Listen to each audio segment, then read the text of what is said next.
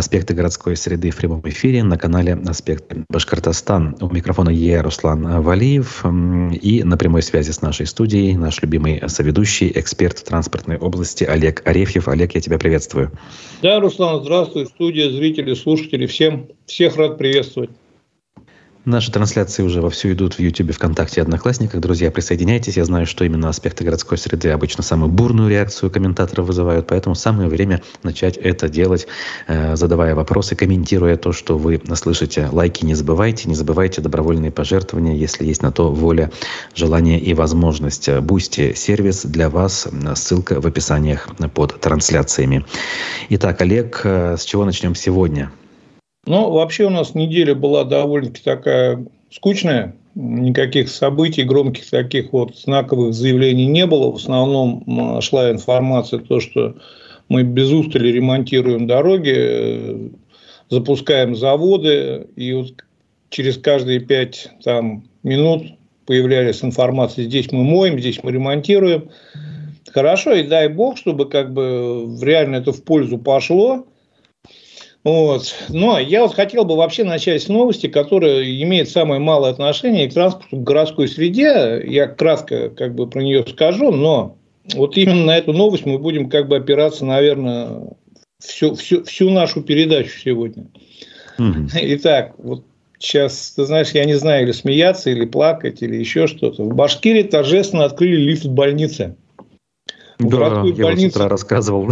Очень любопытно. Ага. В городскую больницу номер 2 Стерлитамака заменили грузовой лифт на новый. Он адаптирован для перевозки пациентов. Но, в общем, картинка идет такая, видео, что там собрали, собрали всех врачей, значит, натянули красную ленточку, ее торжественно перерезали – я смотрел на это все, я не понимал. И это не все, еще речи произнесли, речи, самое главное.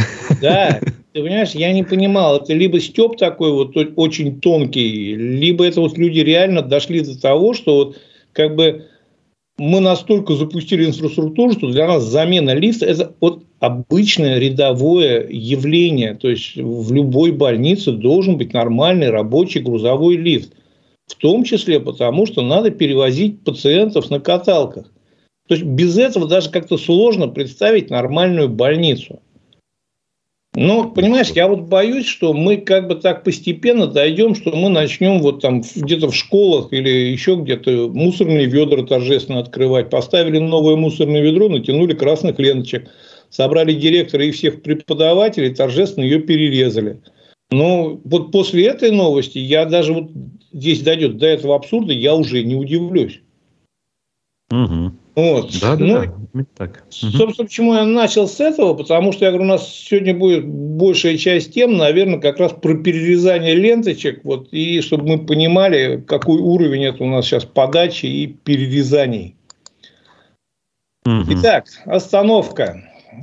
В Уфе Значит, появилась новая умная теплая остановка на гостинице Башкортостан. Ее назвали супер умной остановкой, потому что Супер, предыдущие тоже были умные. Она просто гениальная. Да, да, да. И мне вот поражает то, что как бы нас ничего особо ничему не учат. А, другие города, причем более северные, с более сложным климатом, уже эту историю проходили закончил. Да, я, кстати, если позволишь, добавлю, вот когда мы эту новость э, предварительно обсуждали, я тогда сказал, предположил, но действительно я был прав. Эту суперумную остановку поставили взамен умной, которую поставили совсем недавно, то ли в 19 то ли в 20 году. То есть она уже была с табло, с USB, с этой полицией и так далее. Просто она была без дверей и окон, грубо говоря, да? А вот и постояла пару лет, ее поменяли. Слушай, ну я вот на картинке видел, я могу ошибаться, я вот на днях буду в Уфе посмотрю. На картинке я видел обе остановки рядом. И умные, и, и, и сильно умные, и чуть поглупее ага. рядом стояли. Окей, ну ладно, тогда как-то хоть оправдание есть, что хоть не выбросили старую. Так.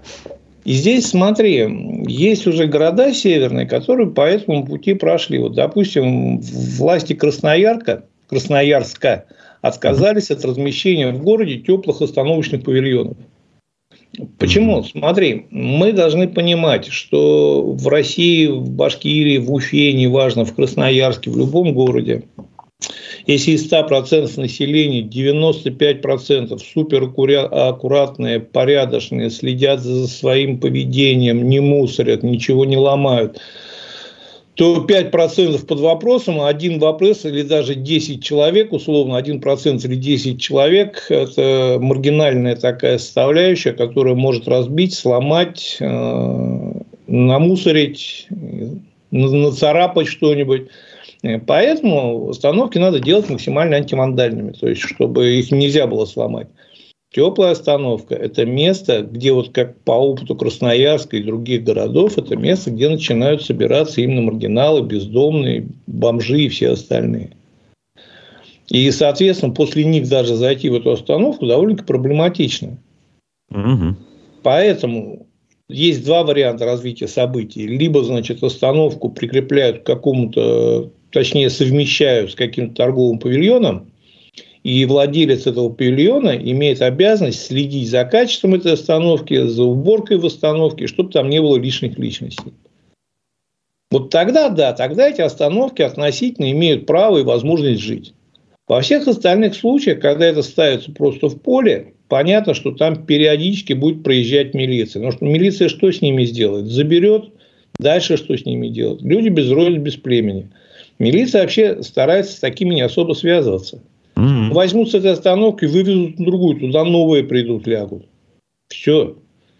И мы должны понимать, плюс, я посмотрел видео этой остановки, ну вот, вот даже как-то вот лифт, вот этот грузовой, с которого мы начали, он более разумно выглядит, он более нужен, просто вопрос вот, а, раз, размер события. Раздвижные да, да, двери. Согласен. И тут опять же вопрос, зачем инвестировать огромные суммы в то, что в принципе ну, и так было, и, как говорится, есть более важные насущные вопросы расписания движения в конце концов. Нет, смотри, я здесь объясню очень просто. Любой у нас как бы любой инновационный продукт, он не имеет как бы фиксированной стоимости. То есть, если ты покупаешь стандартную, относительно стандартную остановку с относительно стандартными размерами, то у нее уже есть сложившаяся определенная практика цены. Угу. То есть, есть, можно определить количество металла пошедшего туда, количество работы для производства. То есть, там цена относительно какая-то такая сфиксированная есть. Любой гениальный остановочный пункт, умный, неумный, умеющий играть в шахматы. У нас даже в Нефтекамске вообще там э, остановка заговорила голосом Алисы. Нефтекамске модернизировали умные остановки. В тестовом режиме в них внедрили голосового помощника Алису. Вот Таким так. образом, пассажиры во время ожидания транспорта могут поговорить виртуально. Ну, у меня вообще такое ощущение, что я где-то за пределе реальности нахожусь, понимаешь, когда читаю эти новости. Вот. Ну, это хотя бы весело.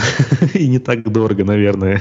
Можно ну, простить. Ну, почему? Так вот я про что тебе начал говорить. То есть, любая инновация, ее очень сложно оценить в деньгах, тем более при отсутствии такого стабильно сложившегося рынка, на котором есть стабильно сложившаяся цена. И здесь эти остановки можно продавать практически за любую цену, потому что ни счетная палата, никто не определит их реальную стоимость. Тем более, любая инновация, там можно сказать, что программное обеспечение для этой остановки стоит дороже, чем остановка. Mm-hmm. Будут вопросы к необходимости, но к программному обеспечению что-то будет доказать очень сложно. Но у нас даже эта остановка всего одна. При этом смотри, там поставили автоматические раздвижные двери.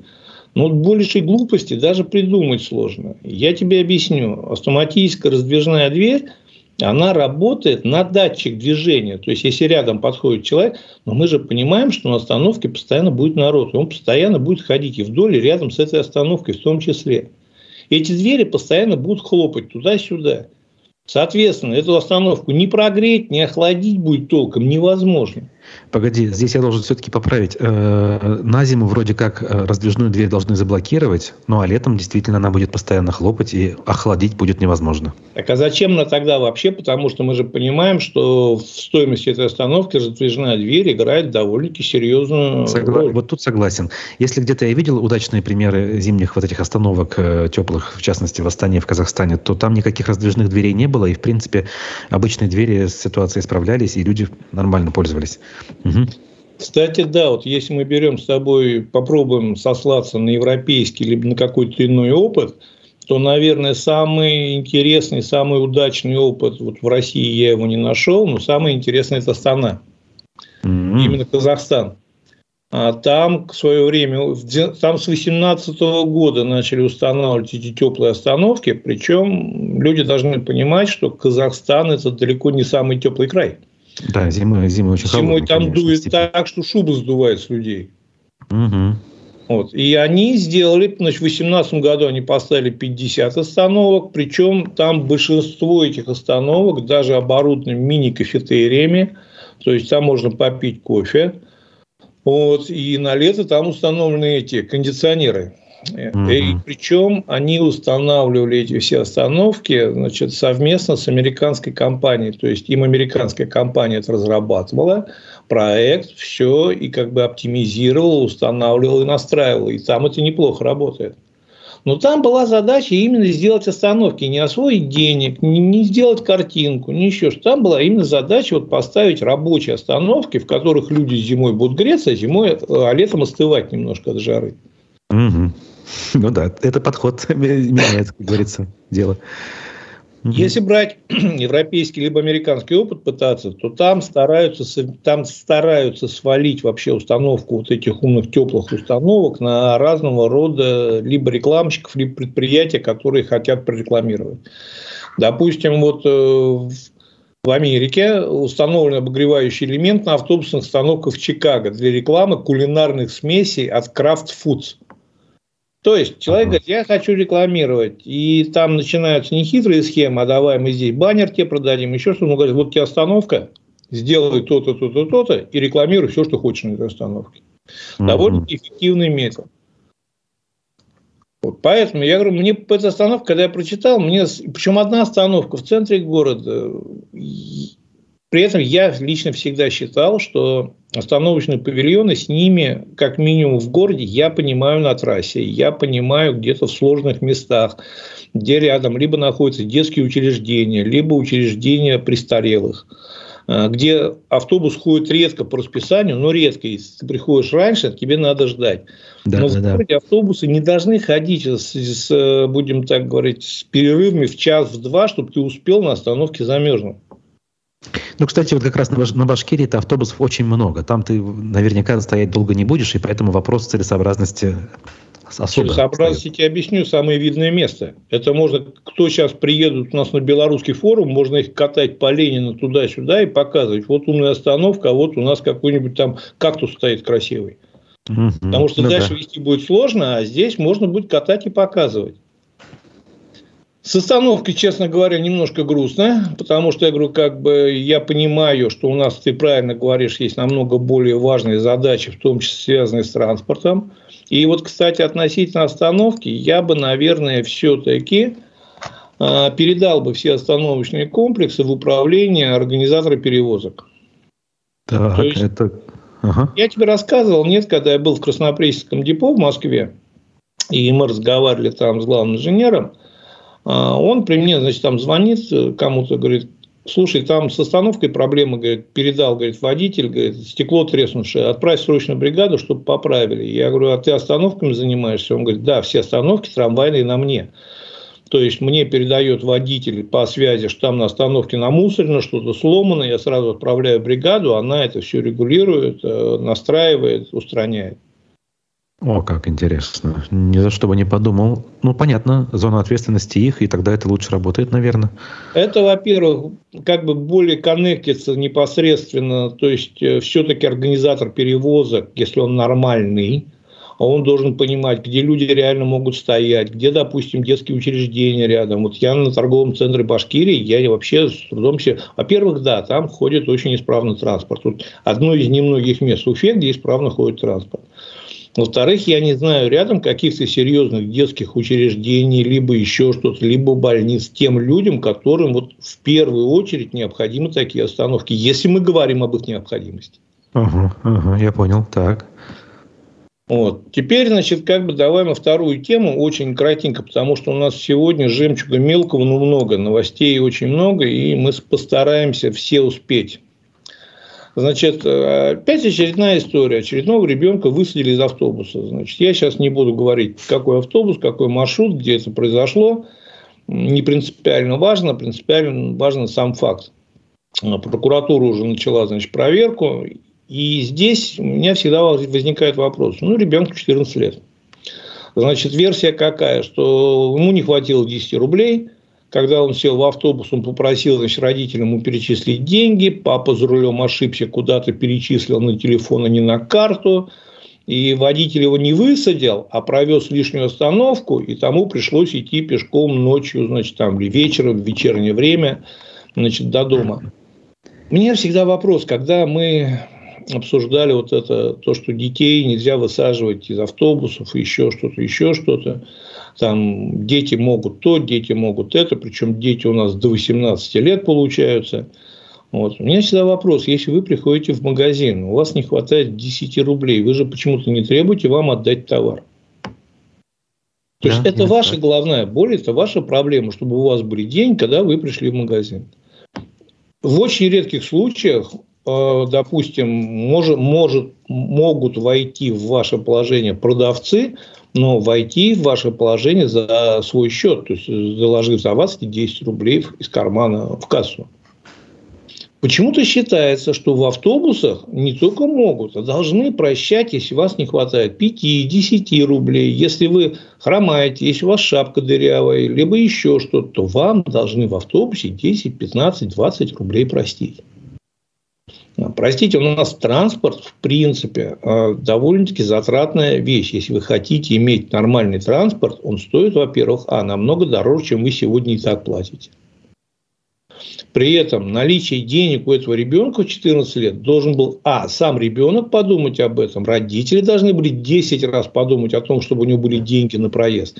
То есть, родители не подумали, сам ребенок не подумал. В крайнем случае, ну, вот у меня был таким, вот такой сыном такая история, когда он был э, существенно помоложе. Тоже я не помню, он либо деньги, либо карту потерял, либо деньги потерял, долги еще не было – мы сделали очень просто. Он позвонил нам, причем там с телефона товарища. Мы заказали ему такси, приехало такси, его привезло к дому, и мы дома оплатили. То есть, это наша была проблема, как его забрать. Мы не считали, что кто-то его должен бесплатно довести. Мы не считали, что кто-то ему должен что-то простить. Я вот этого, честно говоря, не понимаю. И вообще вот этой подачи. Сейчас прокуратура начинает этого перевозчика проверять. Я не одобряю действия перевозчика. Конечно, ну, я бы, скорее всего, на 99% эти 10 рублей бы простил. Я не понимаю людей, которые ехали рядом или там в автобусе с этим ребенком, которые не могли 10 рублей за него доплатить. Я этого тоже не понимаю. Но я и не понимаю вот этой истерики, когда говорят, что водитель обязан, должен был простить эти 10 рублей. Это право водителя. Вот обязанности должен был вот этот 14-летний ребенок иметь деньги на проезд. Причем об этом должны были позаботиться он, его мама, его папа, вот его родители. Но мы считаем, что как бы, ну вот почему-то вот понять и простить была такая шикарная передача в свое время. Что делать? Понять и простить. Я, честно говоря, я вполне возможно сейчас говорю не совсем популярное. У нас же очень любят, как бы так вот, тем более за чужой счет быть добрыми и говорить, а почему он не мог? Мог. Но самое главное, он не был это делать обязан. А вот mm-hmm. ребенок иметь деньги на проезд был обязан, и родители должны были проследить, чтобы они у него были. Ну, подписываюсь под каждым словом. Тут не убавить, не прибавить, конечно. Теперь про ТТЗ. Так. Ну, очередной... А, была новость о том, что он кучу-кучу троллейбусов на кучу-кучу денег производит, а где они, задаются вопросом уфимцы. Нет, здесь я тебе все объясню, все очень просто. А, Денис Рассадников, огромный умница, он смог на этот год законтрактоваться на поставку троллейбусов по очень большому количеству регионов. Я сейчас не буду перечислять, потому что Уфы там нету. И вообще Башкирии там нету. Он законтрактовался до конца года на довольно-таки приличные, насколько я помню, что-то больше 200 троллейбусов на сумму больше 4 миллиардов.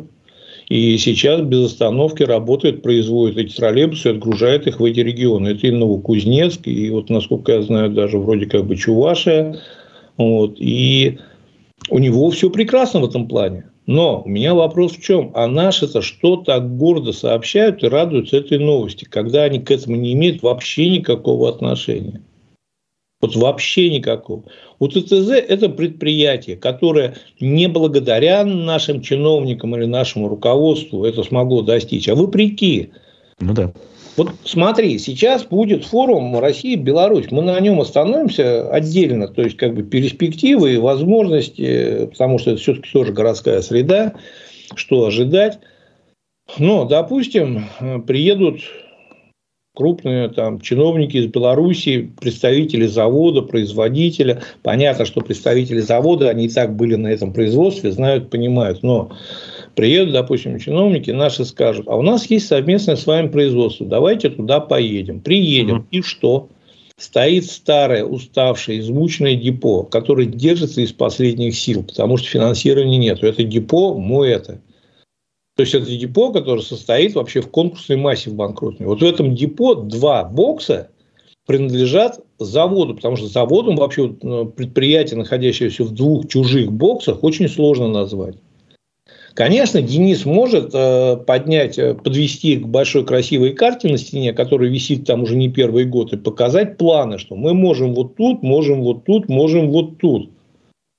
Но э, это предприятие, они не могут сейчас сделать ничего, и мы об этом сто раз уже говорили, потому что само предприятие, здание находится в составе конкурсной массы. И мы никак не можем домучить, наконец, и провести нормальную процедуру банкротства. Мы ее так и не закончили. Сколько вот что наши радуются, ни одного троллейбуса в Уфу из них стерлитамак не будет. Прибыль этого завода, предприятия к нашему как бы, бюджету никакого отношения не имеет. Это вот чисто частный проект, который вопреки многим палкам в колеса, которые были вставлены или которые там оставили, просто не могли достать, он смог выйти на довольно-таки серьезный объем заказов. Вот они молодцы, белорусы молодцы, то, что они наладили поставки. Там все молодцы, кроме тех, кто сейчас громко заявляет о том, что у нас Уфимский трамвайный троллейбусный завод произведет там больше 200 троллейбусов. Именно При этом... так. Я тут поправлю нашего зрителя. Он пишет, что э, у нас свой БТЗ. Это именно не БТЗ. Тут надо пояснить. Да, раньше нет, у нас нет, был башкирский да, троллейбусный завод. Свой БТЗ у нас башкирский троллейбусный завод. Это был, да, реально, э, его можно было назвать заводом. Потом непосредственно, значит, этот завод приказал долго жить, и они съехали с тех помещений, они переехали в депо номер два и занимают там два бокса. От БТЗ у них осталась только техническая документация и лицензии, и все остальные пакет документов. По факту это совсем другое предприятие, находящееся совсем в другом месте и обладающее совсем другими мощностями. Ну да. И Розалия пишет, у нас любят э, многие, чтобы было бесплатно, особенно у кого денег немало. Вот с ней соглашусь полностью. Более того, это даже не проблема Уфы. Я сколько хожу, значит, в Санкт-Петербург, Москва, очень много платных парковок. Вот стоит средний, там, допустим, солярис, то есть, понятно, человек со средним доходом, либо очень средним доходом. Он стоит, стоит, оплачивает парковку. Рядом стоит Майбах, либо еще какой-нибудь супер дорогой лимузин, у которого номера закрыты тряпочкой. Я смотрю, я не понимаю этого. Я, вот, я, вот она правильно говорит, я с ней полностью согласен. Вот. Есть Теперь такое, да. Я угу. не понимаю, чему они радуются. Вот сейчас немножко как бы к форуму России и Беларуси. То есть мы э, в этом году должны провести форум России и Беларуси. При этом в связи с определенной политикой взаимоотношений с Белоруссией событие будет очень масштабное.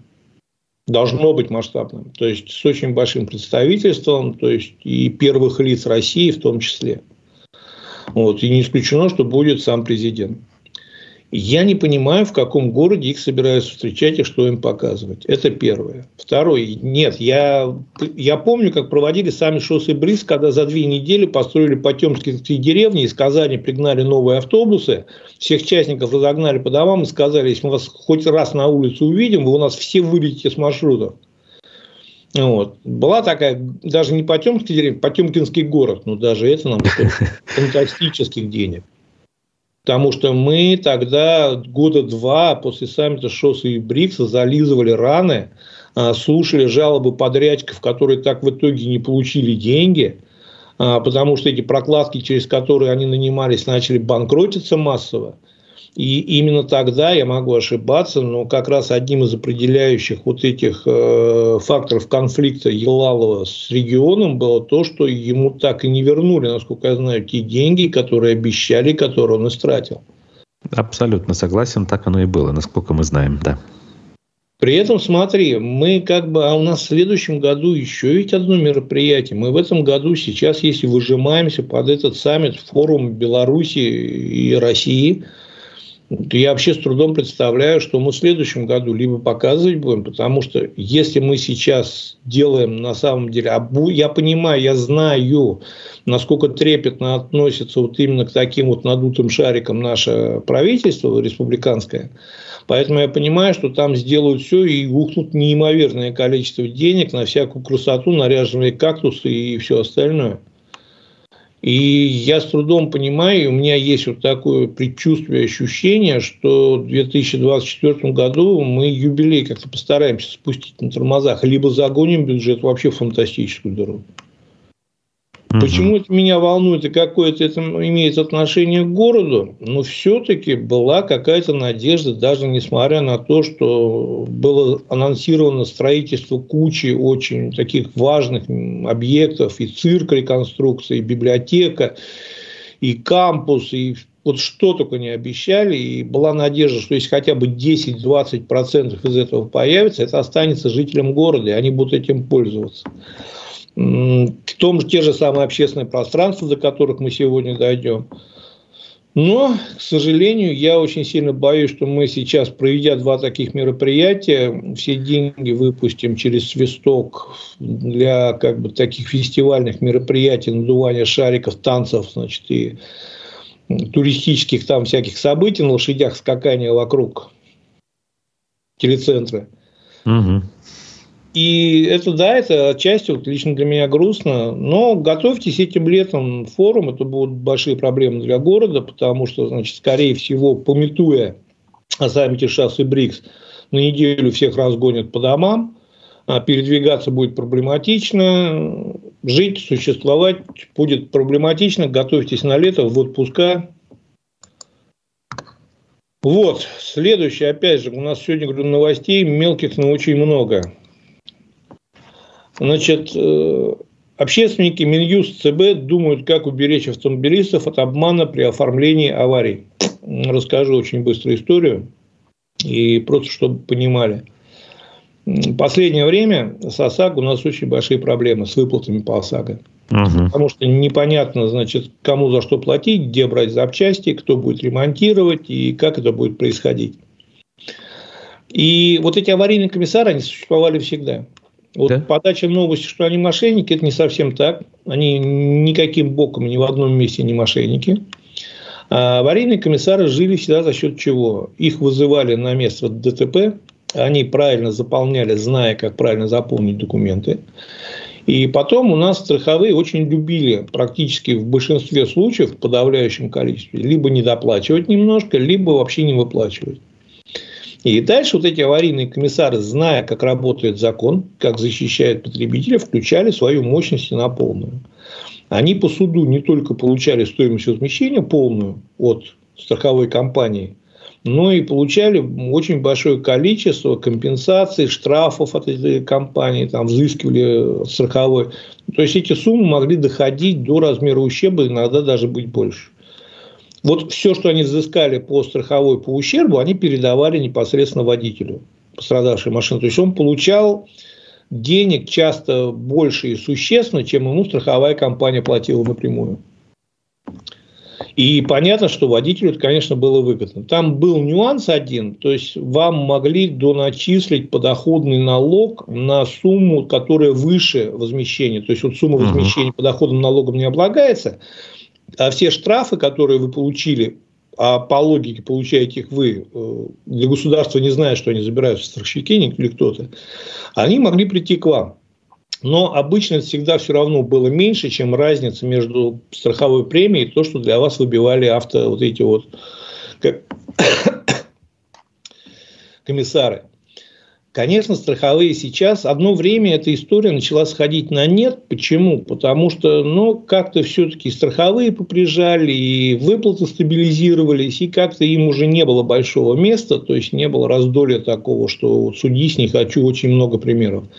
Сейчас эта история вновь начинает поворачиваться в ту сторону, что непонятно сколько платить. Ты попал на Мерседесе, помял бампер – и сейчас даже как-то они могут оценить как бушную запчасть тебе, которую ты даже не покрасишь. И тут, естественно, снова вот заподрились эти, как называют, комиссары аварийные.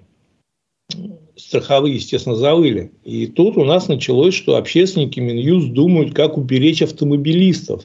Понятно, что вопрос не, не о том, что уберечь автомобилистов, как уберечь страховые компании – а автомобилисты, конечно, ну, как сказать, скорее всего, сейчас пойдут недоплаты. Но здесь уберечь очень сложно. Здесь по закону, как бы их они занимаются абсолютно законной деятельностью. Да. То есть на сегодняшний день страховые компании довольно-таки жестко зарегулированы. То есть мы же понимаем, что и это большая ошибка, кстати, по моему мнению, что страхование, вот именно вот эту функцию ОСАГО отдали в бизнесу. То есть э, страховые компании делают на этом бизнес. Это была очень большая ошибка. Это должна была быть единая государственная страховая компания, у которой нет задачи получать прибыль. Потому что как только у нас любая компания начинает пытаться получать прибыль, можно считать при отсутствии контроля и, будем так говорить, коррупционной емкости определенных отделов, регионов и всего остального, мы понимаем, что этот бизнес всегда будет работать в своем интересе против интересов потребителей. Вот эти интересы в какой-то степени значит, защищали вот эти аварийные комиссары. Э, почему это интересно лично для меня? Потому что я понимаю, что кончиться это может тем, что, как говорится, общественники Минюст и ЦБ существенно ослабят требования к страховым, по которым, значит, от них что-то можно было требовать. А если их ослабят, то страхование ОСАГО вообще как класс, как вид страхования, он и так сейчас находится под угрозой, может вообще пропасть. Да, не раз мы об этом говорили, кстати. Ну, за последние годы, как автолюбители, сами даже сталкивались неоднократно, что что-то не то вот в этом датском королевстве. При этом сама по себе мысль-то изначально была очень грамотной. То есть, как э, человек э, у него не было необходимости бегать как бы по доказывать по судам, потом взыскивать со второй стороны, часто с которой взыскать нечего, либо невозможно. У него была страховая, которая часто одно время недовыплачивала, потом более-менее стабилизировалась, выплачивала. То есть, сама по себе идея очень хорошая. Мы немножко ее извратили, отдав бизнесу а потом сейчас в связи с определенными событиями имеем шанс вообще потерять. Мне было бы грустно. ОСАГО хороший инструмент, нужный инструмент, и мне бы все-таки хотелось, чтобы он сохранился и он работал. Даже анекдоты ведь, которые были до появления ОСАГО актуальными, они себя изжили. Раньше героями были 600-й Мерседес и Запорожец, которые попадали в ДТП, и как да? бы этот процесс разруливался. А с тех пор все. Ну что ж. Да, но после этого зато про страховщиков очень много анекдотов появилось, и часто веселее получалось. А давай мы с тобой про набережную поговорим в Уфе. Самое время, да. Пришла да. весна, чуть ли не лето. Так.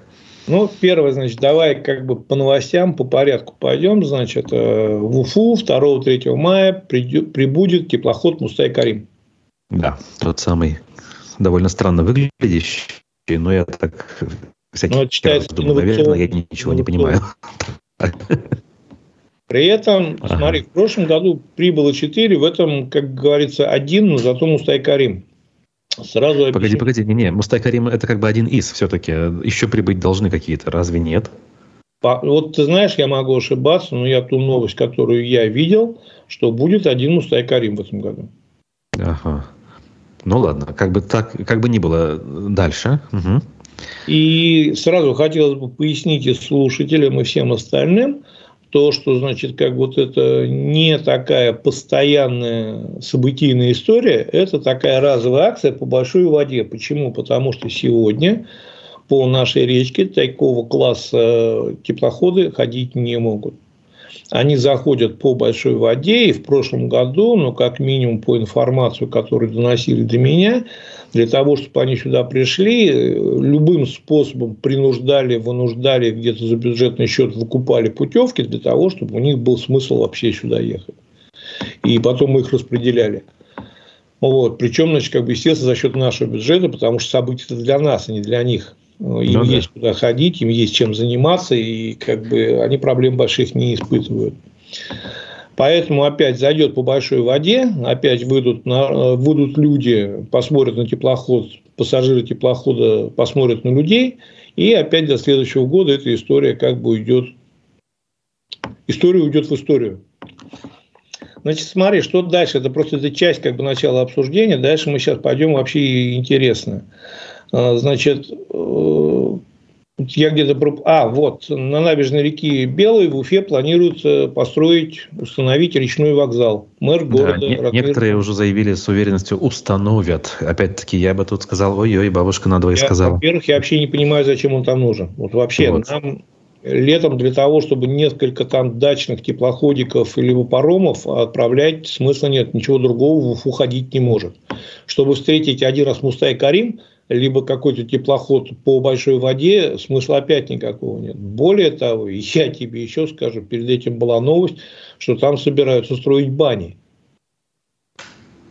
Ну, баню еще как-то можно понять. Она хоть я, честно говоря, и бани на набережной не особо понимаю. Но смотри, я... давай мы с тобой немножко с другой стороны подойдем вообще к этому вопросу.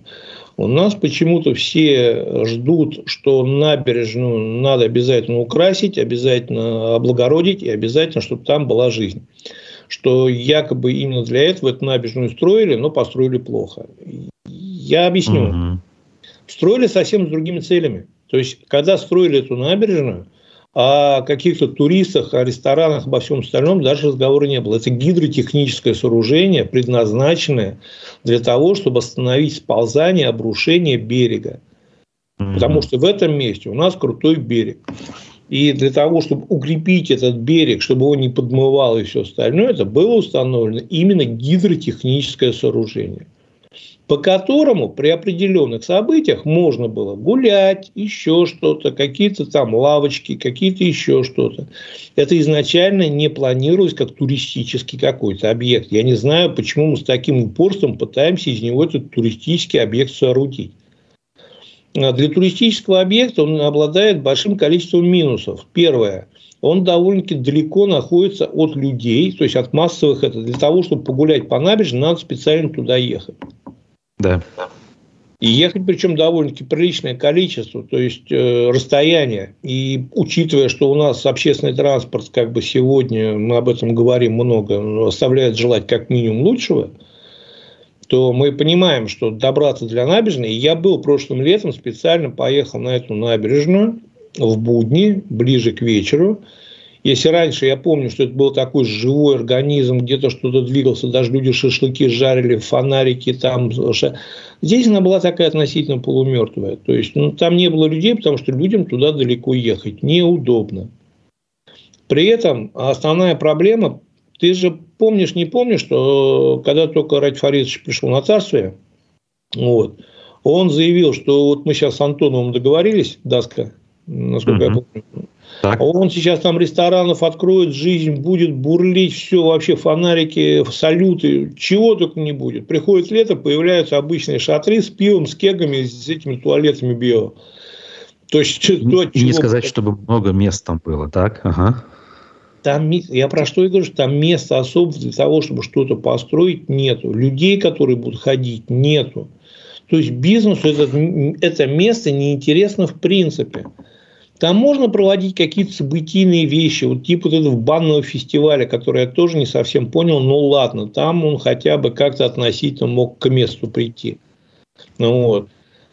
Но давайте мы уже как-то все-таки определимся, зачем, почему мы хотим постоянно, чтобы вот эта набережная стала каким-то таким событием. Достаточно облагородить место на, под Салават Юбилаевым, и достаточно в районе монумента дружбы. А вот этот соединяющий перешейк – это и есть гидротехническое сооружение. Тут еще проблема какая? Для того, чтобы там сейчас развернуть какую-то деятельность, э, реальные какие-то серьезные, вот баню установить, там, ресторан поставить, там же нет никаких коммуникаций, это уже обсуждалось. Они не закладывались изначально, потому что это строилось как гидротехническое сооружение. Если бы в тот момент мы, уме... мы вообще не умеем мыслить комплексно, это наша большая беда, мы не умеем и никогда не мыслим комплексно. Если бы в тот момент у нас бы был план совместно со строительством гидротехнического сооружения, развития его в перспективе как вот туристического объекта, мы бы заложили, и они бы заложили с удовольствием в проект и канализацию, и освещение, и воду подвели бы, и все. Но они в тот момент, они строили свое. Никто не пришел, ничего не попросил. Они построили то, что построили. Причем, я тебе больше того скажу, непосредственно он еще не достроен.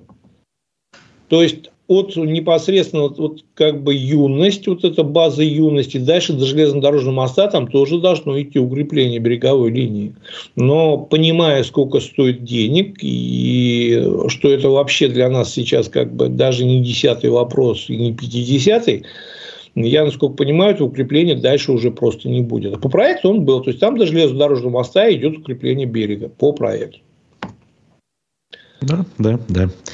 Ну, то есть, э, надеяться, в принципе, на что-то нормальное не приходится, но вот удивляют именно потуги городских властей, в данном случае городских, что-то из этого соорудить. При этом, когда я помню еще очень хорошо эту историю, когда только, значит, появилась первая, значит, как бы эта история о том, что мы сейчас должны облагородить, поставить рестораны, кафе, сделать туристическую привлекательность там неимоверную этого места, один предприниматель уфимский написал очень довольно-таки гневный пост в сетях что он попытался туда прийти с каким-то событийным там вот объектом, не помню, что-то такое простое, довольно-таки очень малый бизнес, не то попкорн, не то сладкая вата, не то еще что-то.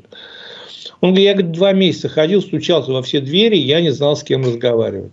Я не знал, как утверждать, я не знал, где что и как сделать. И, говорит, я, конечно, сразу же там пришли в комментарии, там чуть ли не зам главы, не еще кто-то. А вы знаете, а вот у нас можно туда пойти, можно сюда. Он объясняет, я везде там был, везде двери закрыты.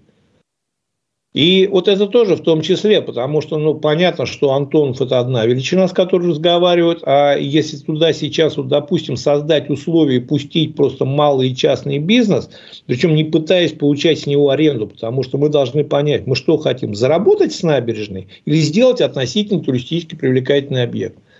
Я думаю, этот вопрос бы отчасти был решен, как минимум на лето, вот такими событийными вещами, не, ну, не длинными в своей перспективе, а вот на лето, на хорошую погоду, там были бы и какие-то, может быть, тип...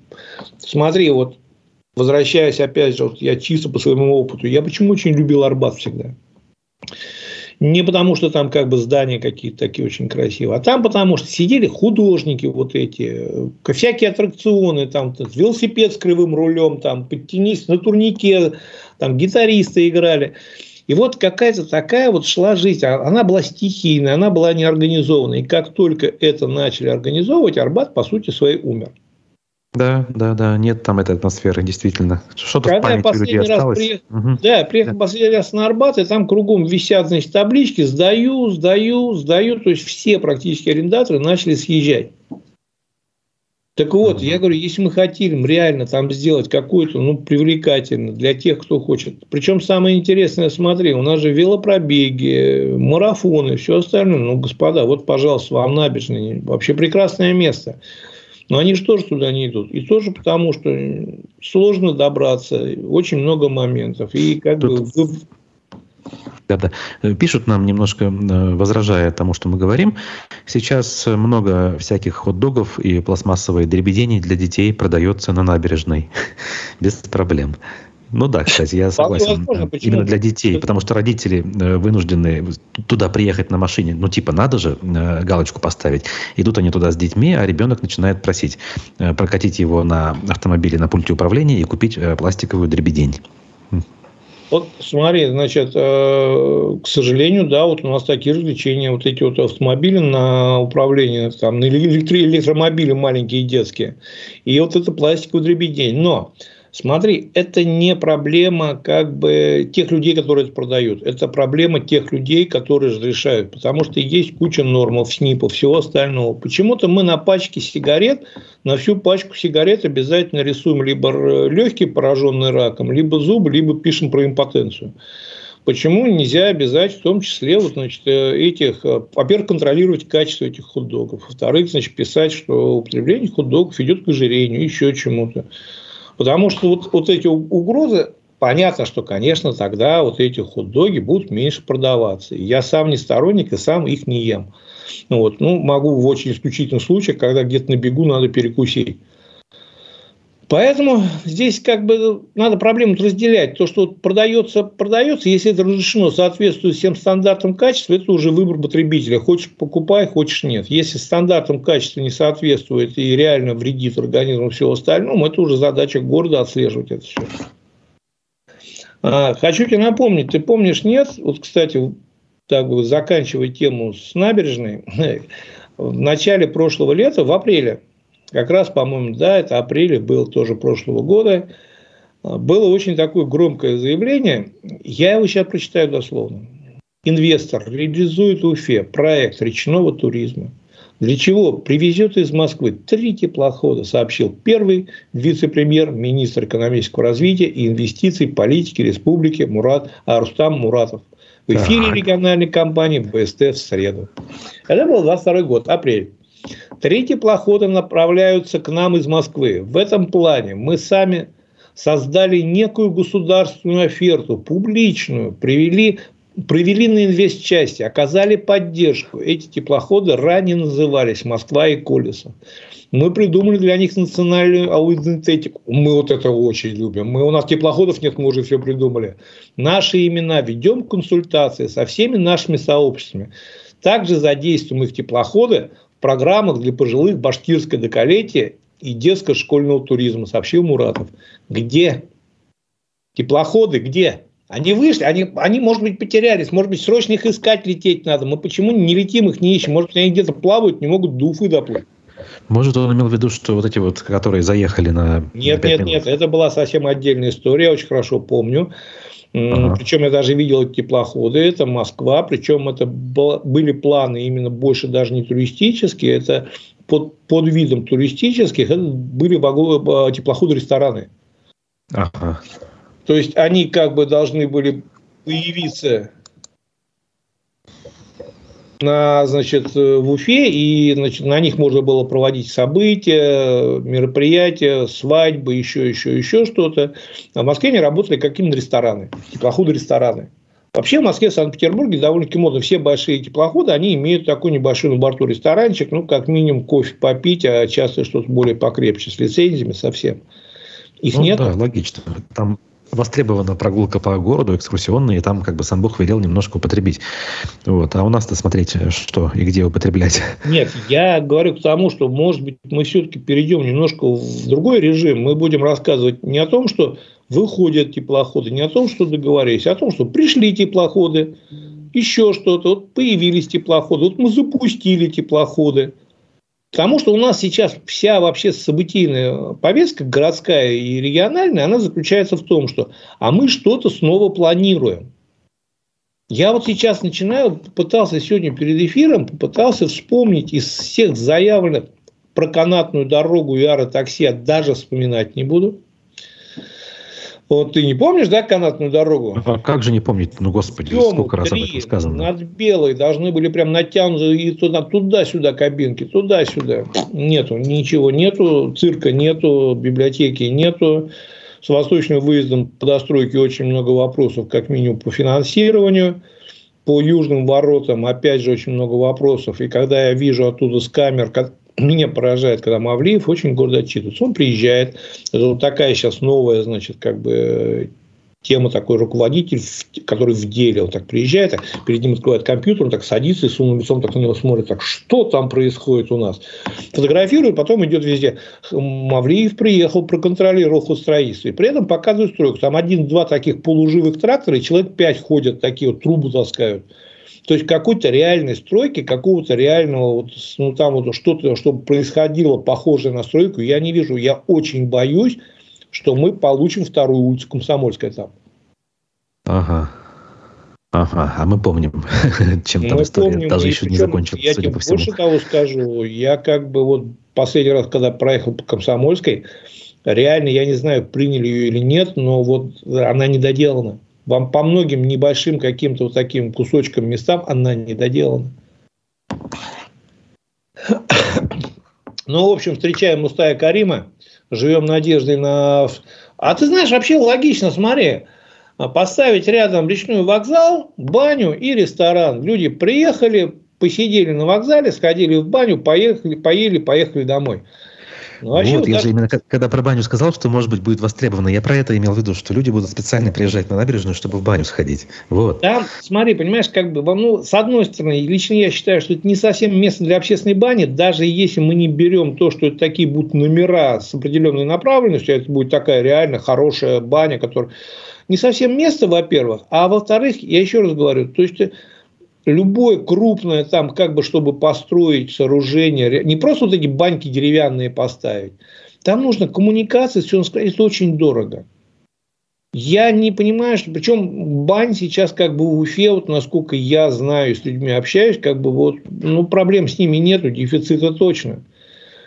Я сейчас не ну, буду так заведено у нас и бани высокого класса, и сауны рядовые. Да, есть, пожалуйста, вот есть попроще, есть вот дорогие, есть там с омарами, с, с дорогим пивом, есть там просто он а, с газировкой в холодильнике. Ну, любой вкус, на любой карман. И, по-моему, вообще проблем никаких нет. Но, может быть, только в Новый год, там, 31 декабря, когда идет, значит, такая повальная эта традиция, мы с друзьями ходим в баню.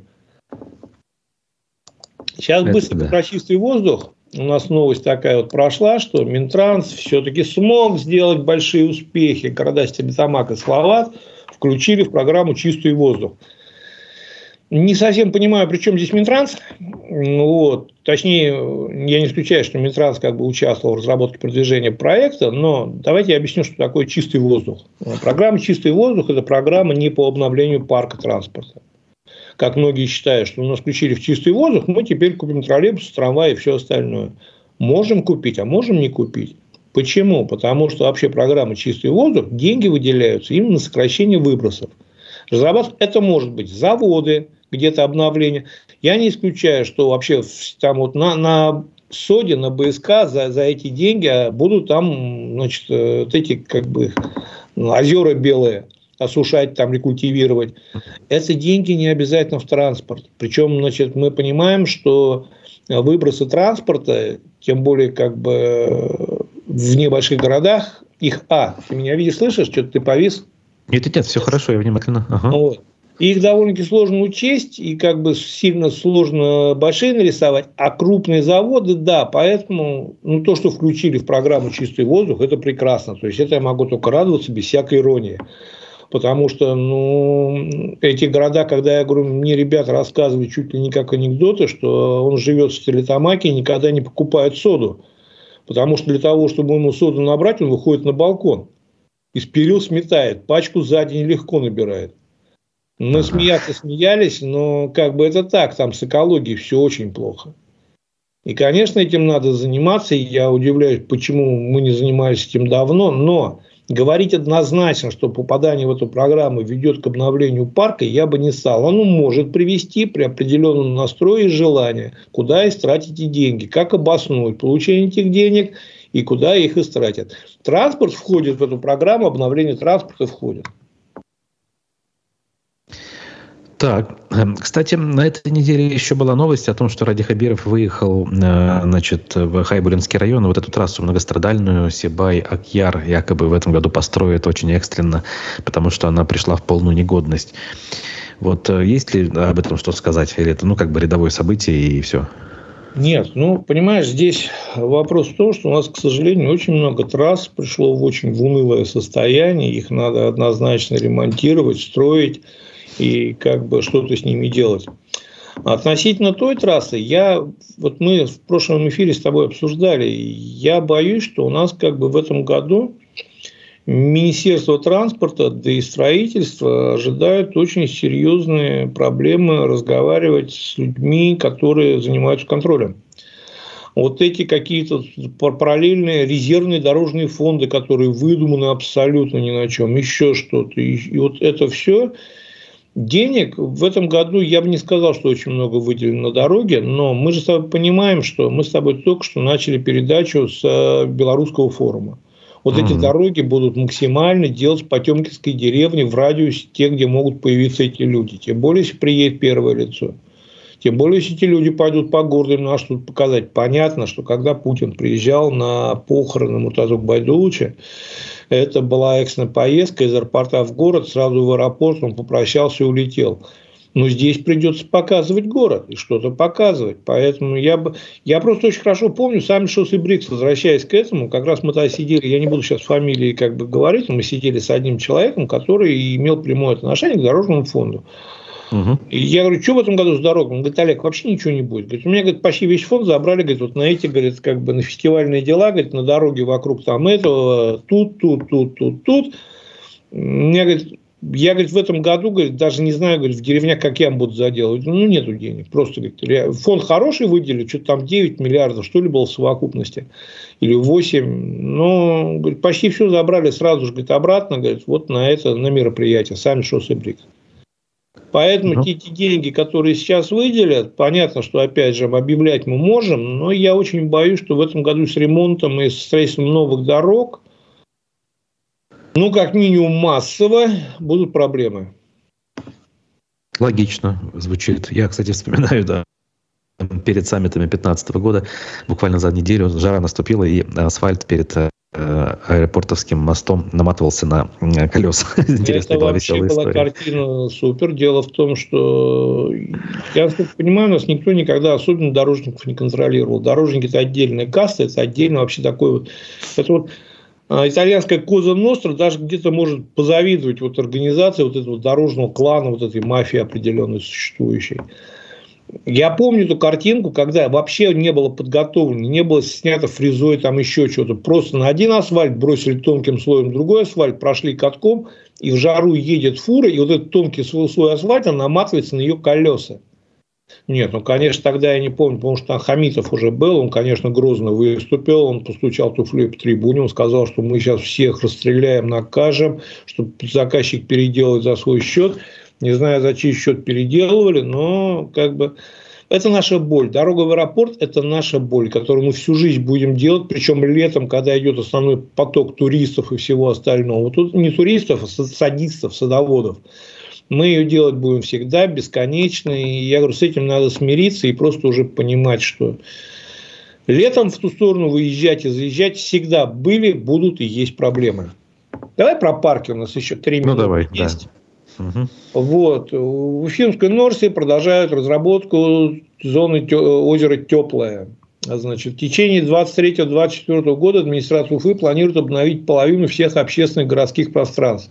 На эти цели с федерального, республиканского, муниципальных бюджетов будет выделено около 2 миллиардов.